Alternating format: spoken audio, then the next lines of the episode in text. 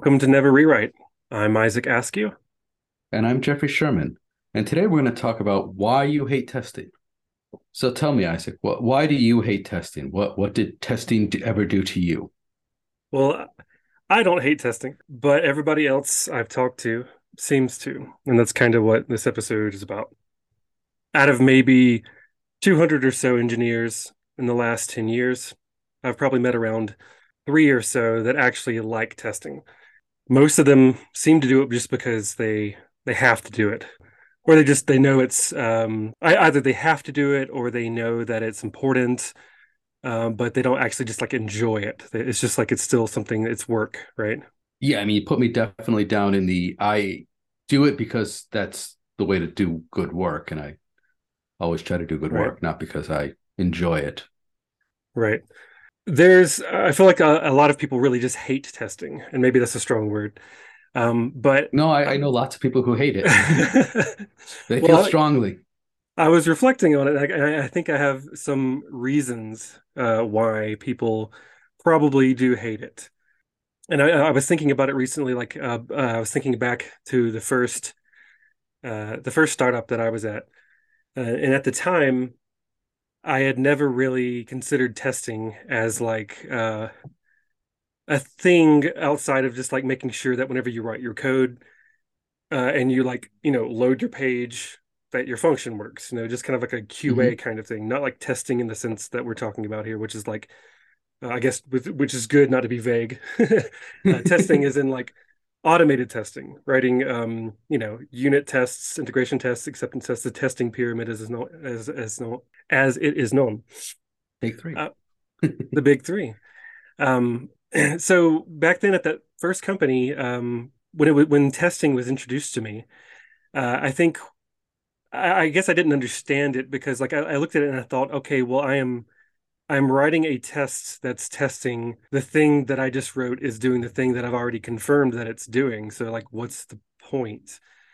It didn't cross my mind that I would be preventing future regressions. It was just more like, here's more work you have to do to deliver.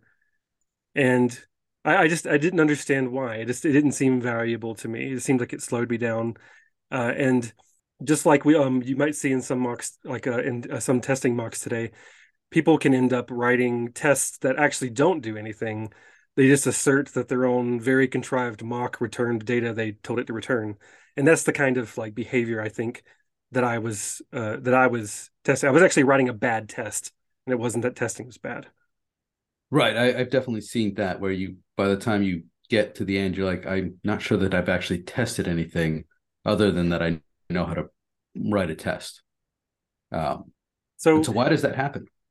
Well, I don't know. I don't know why it happens uh, that people write tests that way. I think I think it's more of just an ignorance thing. Like when you first are trying to write tests and you don't really know what you're doing yet, um, you end up just going in there with any kind of framework, uh, looking at the documentation of that framework, and then uh, ended up writing some kind of wacky thing just because it's your first time. I think it's your own attempt to write a test, and then you do it poorly. Then you go, okay, this this wasn't useful. Um, so I think it's I think it's just ignorance. That's why. Hmm. So you, you started off not knowing why it was useful to test. Yeah, I didn't know why it was useful to test, um, and th- so I didn't do it. And at the, at that particular company, it didn't matter. Um, well, one because the company uh, it, it was a startup that ended up not really making it. Uh, for, for non-testing reasons. um, but uh, we could, like our clients use the code during the day, and during the, the night, we could push code uh, to our own heart's content, that kind of thing. And so since we could push code uh, and test on demand, basically, without the client being affected, we just did that instead. And we never really had automated tests. Uh, actually, we didn't even have a, a C I C D pipeline or anything at the time. This was before we even had any kind of integrations like that. This was just purely going in and pushing code on the live mm-hmm. machine, that kind of thing. Were you pushing code in production? Pushing code in production, yeah. And it worked uh, for that company. And so I never really had to learn at that company why testing was important. So I continued believing that testing was a waste of time and stupid just because I was doing it poorly, but not knowing. So it wasn't until the next company uh, that I went to that I actually saw um, a more useful test case. I, this actually kind of brings me to, I guess, the first the, the first reason is not understanding why tests are use, useful. That's one of the first reasons for yeah, hating testing. Uh, the second is uh, it's slow. Right, it's just something that other people make you do. It's something mm-hmm. that other people make you do. Uh, it, right. And so this is this is the flow reason. Testing is slower. Um, so whenever I first got to the second company, um, they required testing. And I wanted, me being someone who basically relocated to this new company, I had to move across the country for it. Uh, when I got there, I wanted to hit the ground running. And they required tests and a lot more thorough code review there. And that really slowed me down because I, I got, it would be like a one-line change. It was just a small thing. And that's all, like, I literally just want to push this one thing, and they wouldn't let me push it because it didn't have test coverage. Hmm. And so I thought, okay, well, let me write a test. And then I looked at it, and they had a test framework there that was useful. And they had some decent tests, but a lot of them were acceptance tests, um, which were really slow. And so writing them actually took, not only, not only were the tests slow, but writing them took a long time too, because there was a lot of mocking you had to do for that flow. So I was really frustrated because delivering code required a lot more time than I was used to. And I was eager to prove myself. I wanted to go ahead and like, wow, Isaac just got here on day one and has already fixed like six stories, you know, and deployed, but I couldn't, I couldn't even deliver one in a day because I had to spend the rest of the day trying to figure out the nuances between, behind their testing service, uh, how they write tests, the convention for their tests, mm-hmm. uh, and then just understanding and, and just in general, like what I was testing, the you know, the product itself. Was their code uh, easily testable, or is that, was it difficult and that's why they had um, unit tests in the first place? Well, they had yeah, acceptance tests rather. Or acceptance um, tests. Yeah, the, their code was difficult to test. So mm. um, that's actually the, the third reason I have uh, for, for why testing or why you hate testing mm. um, is that testing is hard to uh, for, for code that is untestable, which sounds kind of silly, but there there is certain code that exists out there Uh, that it might be like three thousand lines of P H P code uh, in a single file with no, no classes. Um, and you can't really test that code uh, in a normal way that you might, might imagine testing like uh, nice object-oriented class-based code or something. And so it, it ends up being the case where you're given uh, a huge file to test.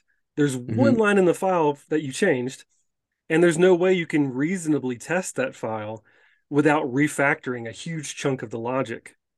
And the refactor itself would be untested because there's no test to begin with for this file. So you're in this kind of catch twenty-two situation where you have to refactor te- refactor code to make it testable so that you can test it.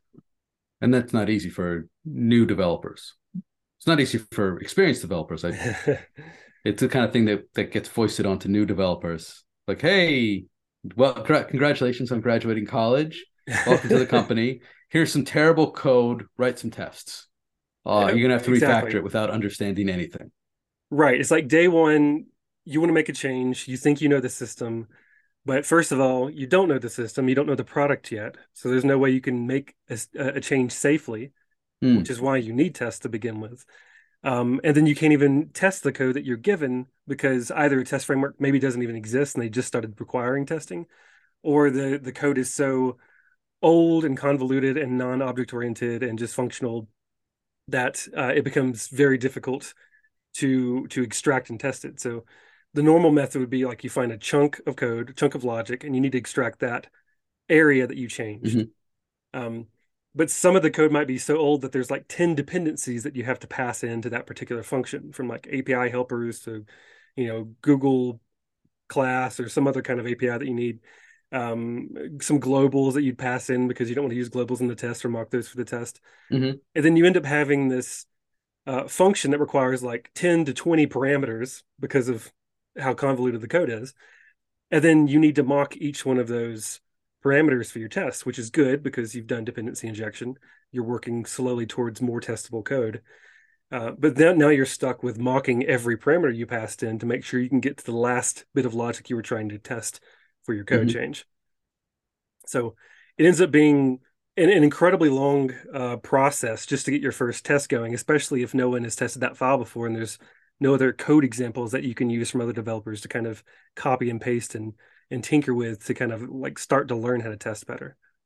Right. It sounds like a case of, well, we we've sinned in the past, and now that we we have sinned in the past and we we've seen the light, so do as we say, not as we've done, right. And you you are now responsible for the sins of our of our fathers. We've written this terrible stuff, and you get to write the tests.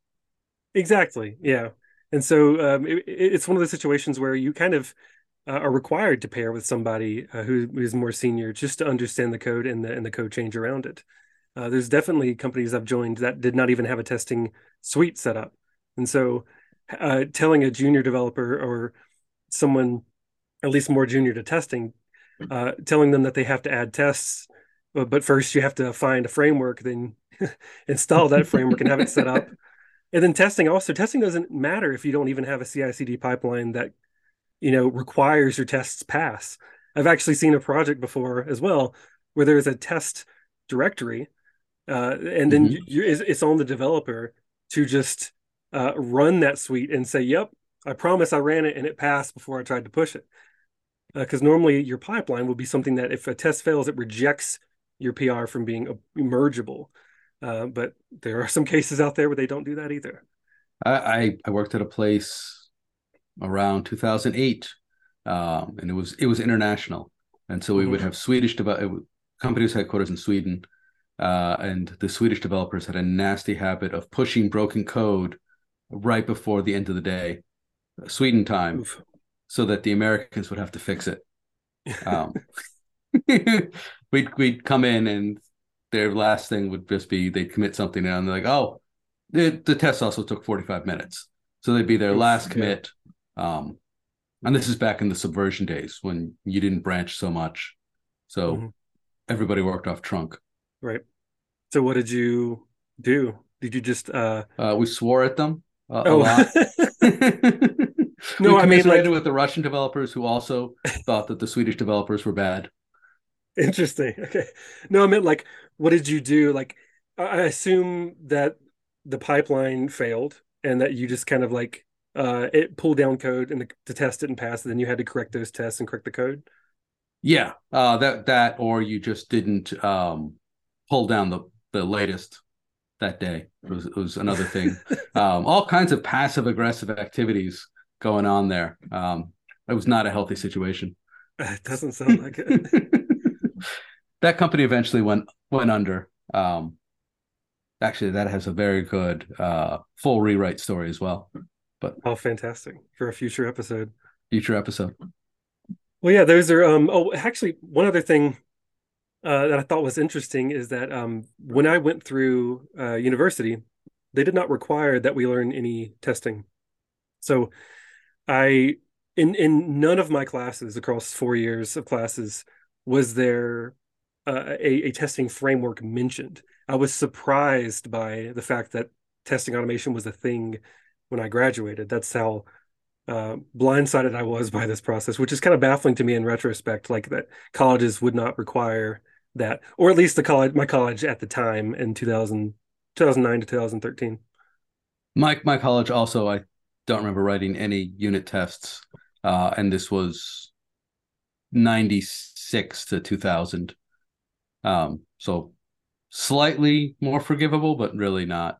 Um, that that's a bit of the dichotomy of, you know, universities versus trade schools, where universities try to get you to, to think about software and engineering. Uh, but yeah, trade schools actually teach you how to code. Actually, speaking of, of which, um, the, uh, when we go back to reason, uh, the second reason, which is testing is slower mm-hmm. uh, and, and why people don't like doing it. I guess the startup culture kind of reinforces that. They want you to move quickly. And so uh, I think it doesn't really help that uh, if you if you're if you just joined your first startup outside of college, you haven't learned some of the testing stuff in college. Mm-hmm. Um, and then no one in the, your earlier startups ever taught you the usefulness of it.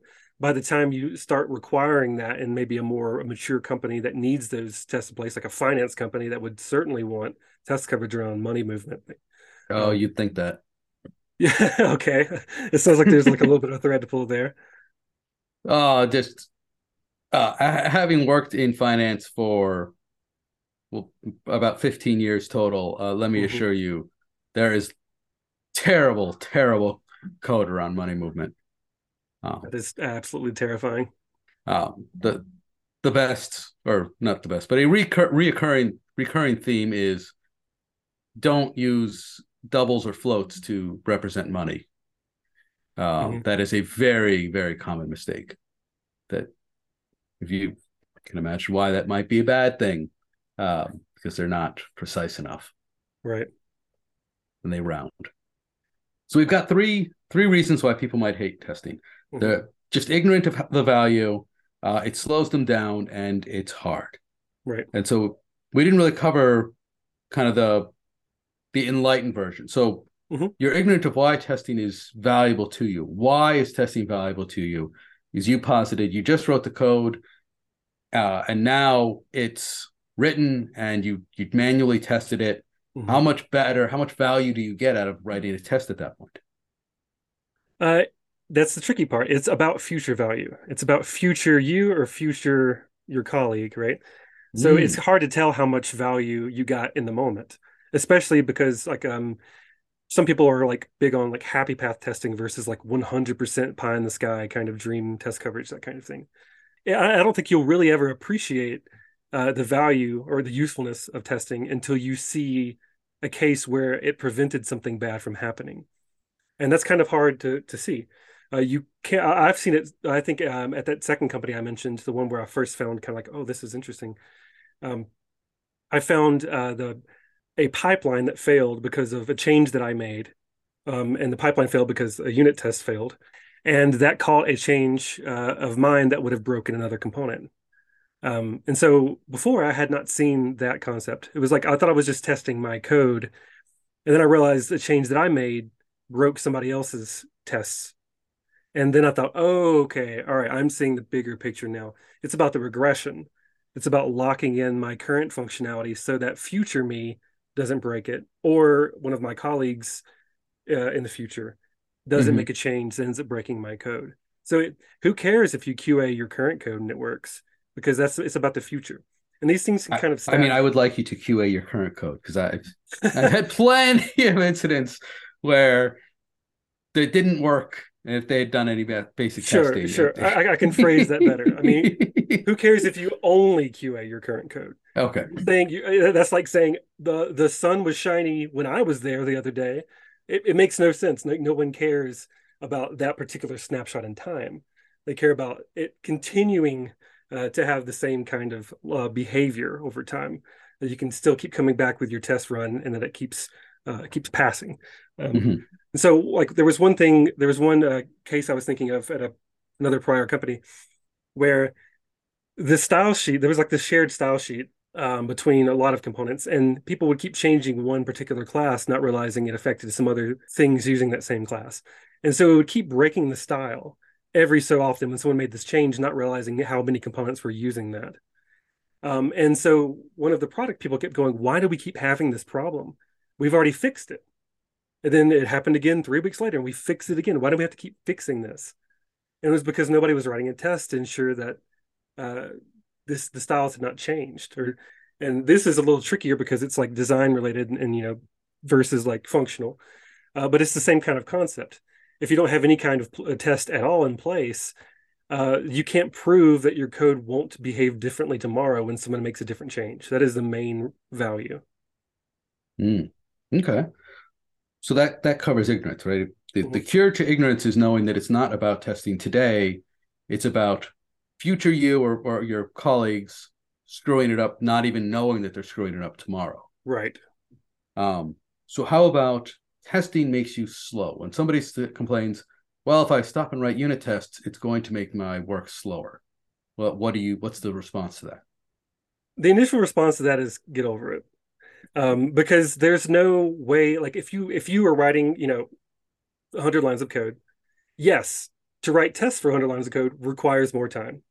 There's no way around that. It's going to be mm-hmm. a little bit longer, or it could be a lot longer, depending on how bad your situation is for your testing situ yeah, at your company, basically. How how mm-hmm. bad the code looks, how if people already have pre-existing you know, tests and examples and mock setup that you can use, that kind of thing, right? Um, but it's one of those things that uh, as you start seeing the value in it, that little bit of extra time to lock in your functionality ends up paying huge dividends later, because you can look and see, or at least for people who track their work and, you know, the mm-hmm. bug fixes and that kind of thing, you can see how often you're going back and fixing things that had an issue, like a previous bit of code that was broken and someone said, okay, well, here's an edge case, or here's some other thing that we broke. Over time, you can look back at those tickets and say, that's X amount of hours spent or money lost. And with tests in place and done properly, you can see less tickets and less hours being wasted. So again, it's one of those things that in the moment might seem like it slows you down. In the moment, it might not seem like it has much value, but it's going to prove itself over time. Right. The, the time to write a test is so much less than the time to debug something that broke in production. one hundred percent. Um, right.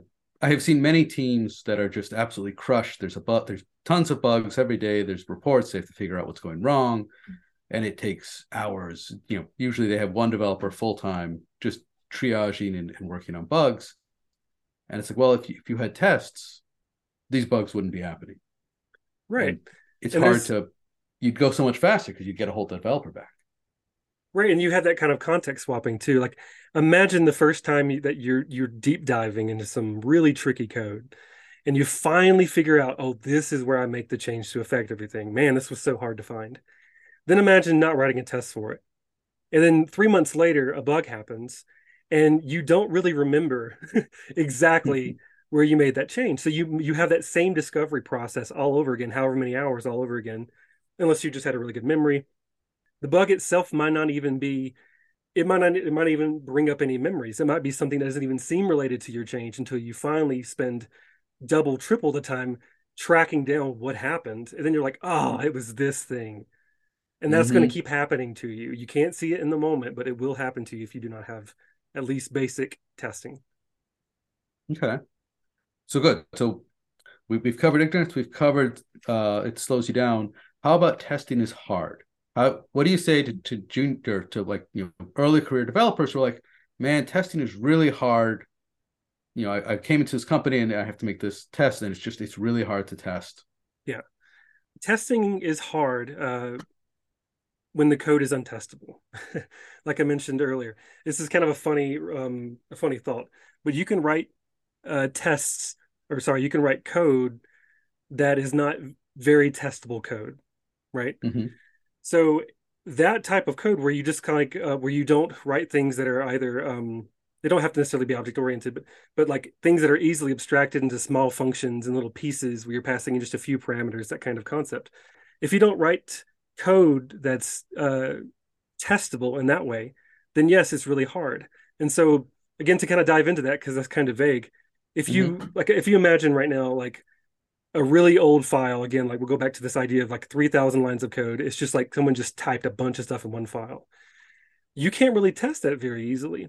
Imagine if you were trying to test the entire file and it was one big function. Mm-hmm. You'd have to mock everything, every global, every uh, included package, every A P I helper, everything you can think of uh, until you until your actual uh, test for that was like triple the size of your actual file.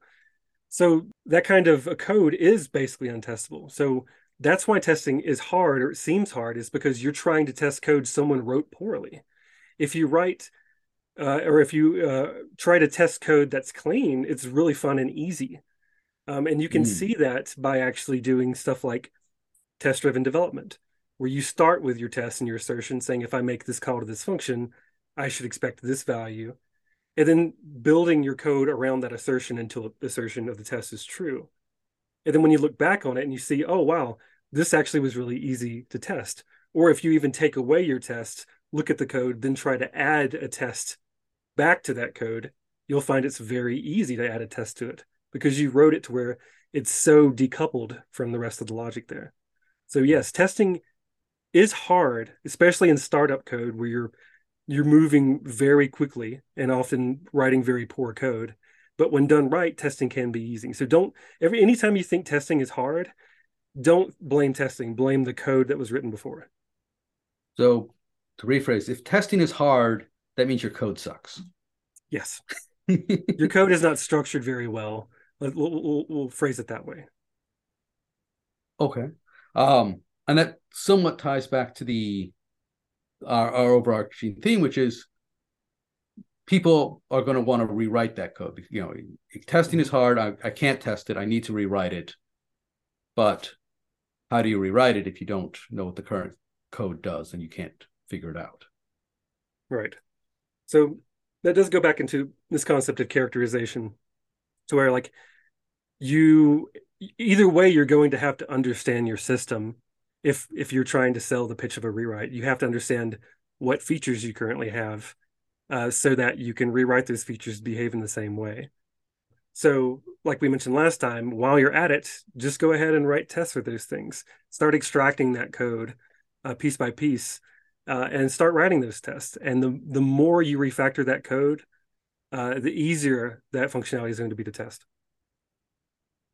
So you're saying if you iteratively refactor your code to become testable, and then you write the tests, by the time you get to the point where you could rewrite the code with confidence, you will no longer feel that you need to rewrite it because the code won't be terrible anymore.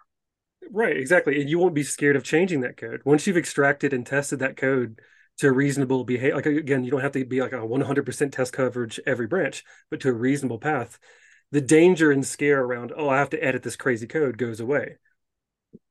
And you can do it iteratively. Right. Just piece by piece. So it doesn't require, like, when you see a bunch of bad code, you don't think I have to rewrite the system to make it testable. Don't think I have to rewrite the system in general just because it's trash. Uh, just take a good hard look at what the, the feature actually is, or different features that are in that code. And then see, there's, there's things called fracture points. You can see mm. where you can take out little pieces of functionality bit by bit, and uh, death by a thousand needles, the thing, rather than try to destroy it. What I mean is, like, each little needle takes away some of that big behemoth and moves it into a nice little tested component until you haven't um, destroyed the entire thing and rewritten it. You've just, uh, what's the, the ship uh, concept? Oh, the, the ship of uh, Theseus. Right, where you, you replace bit by bit by bit until it's a brand new system, but you haven't destroyed the entire thing. You iter iteratively replaced the ship. You don't need to destroy the entire ship. Just replace the broken boards one by one. I, I wrote a blog post about that recently. We'll have to link to that in the show notes. I called it the Code of Theseus. If you've iteratively replaced the entire system, have you rewritten it? Is it the same no. system? Find out more at sherman on software dot com. Yes. Show notes. Um, cool. Have we have we beaten have we convinced everyone the, not to hate testing? Uh Have we convinced I, anyone not to hate testing? I feel like the startup industry is a I hate testing generator. It takes a lot of, like, reflection to understand uh, that it, testing isn't the problem, that your uh, your testing is not the thing you should be mad at. But um, over time, people will learn. Yes. Well, I think the startup culture puts you at the, the crux of all of them. It's people who are junior, and so they are ignorant because they just came out of college. Uh, it's people who need to go as fast as possible. Uh, and it's people who, when they encounter terrible code from their predecessors, they don't have the skills needed to refactor it, because that's the hardest right. part, hardest thing to do, is to understand and refactor in a scary system where you have nothing. So the, the lesson is, don't join a startup. Don't join a startup. Join a mega corporation. join, a, join a soulless mega corporation and have your soul crushed, and then test. This podcast brought to you by Microsoft.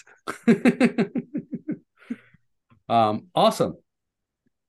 Uh, I'll throw out our appeal. Uh, if you have are in the middle of a full rewrite, or you're thinking about a full rewrite, or you've even participated in a full rewrite and you want to tell us about how it went wonderful and we're totally wrong, uh, or commiserate with us about how it, it went wrong in exactly the way we kind of say it will, um, we would love to have you on. We're looking for guests. And uh, thank you for listening. I'm Jeffrey Sherman. And I'm Isaac Askew. And this is Never Rewrite.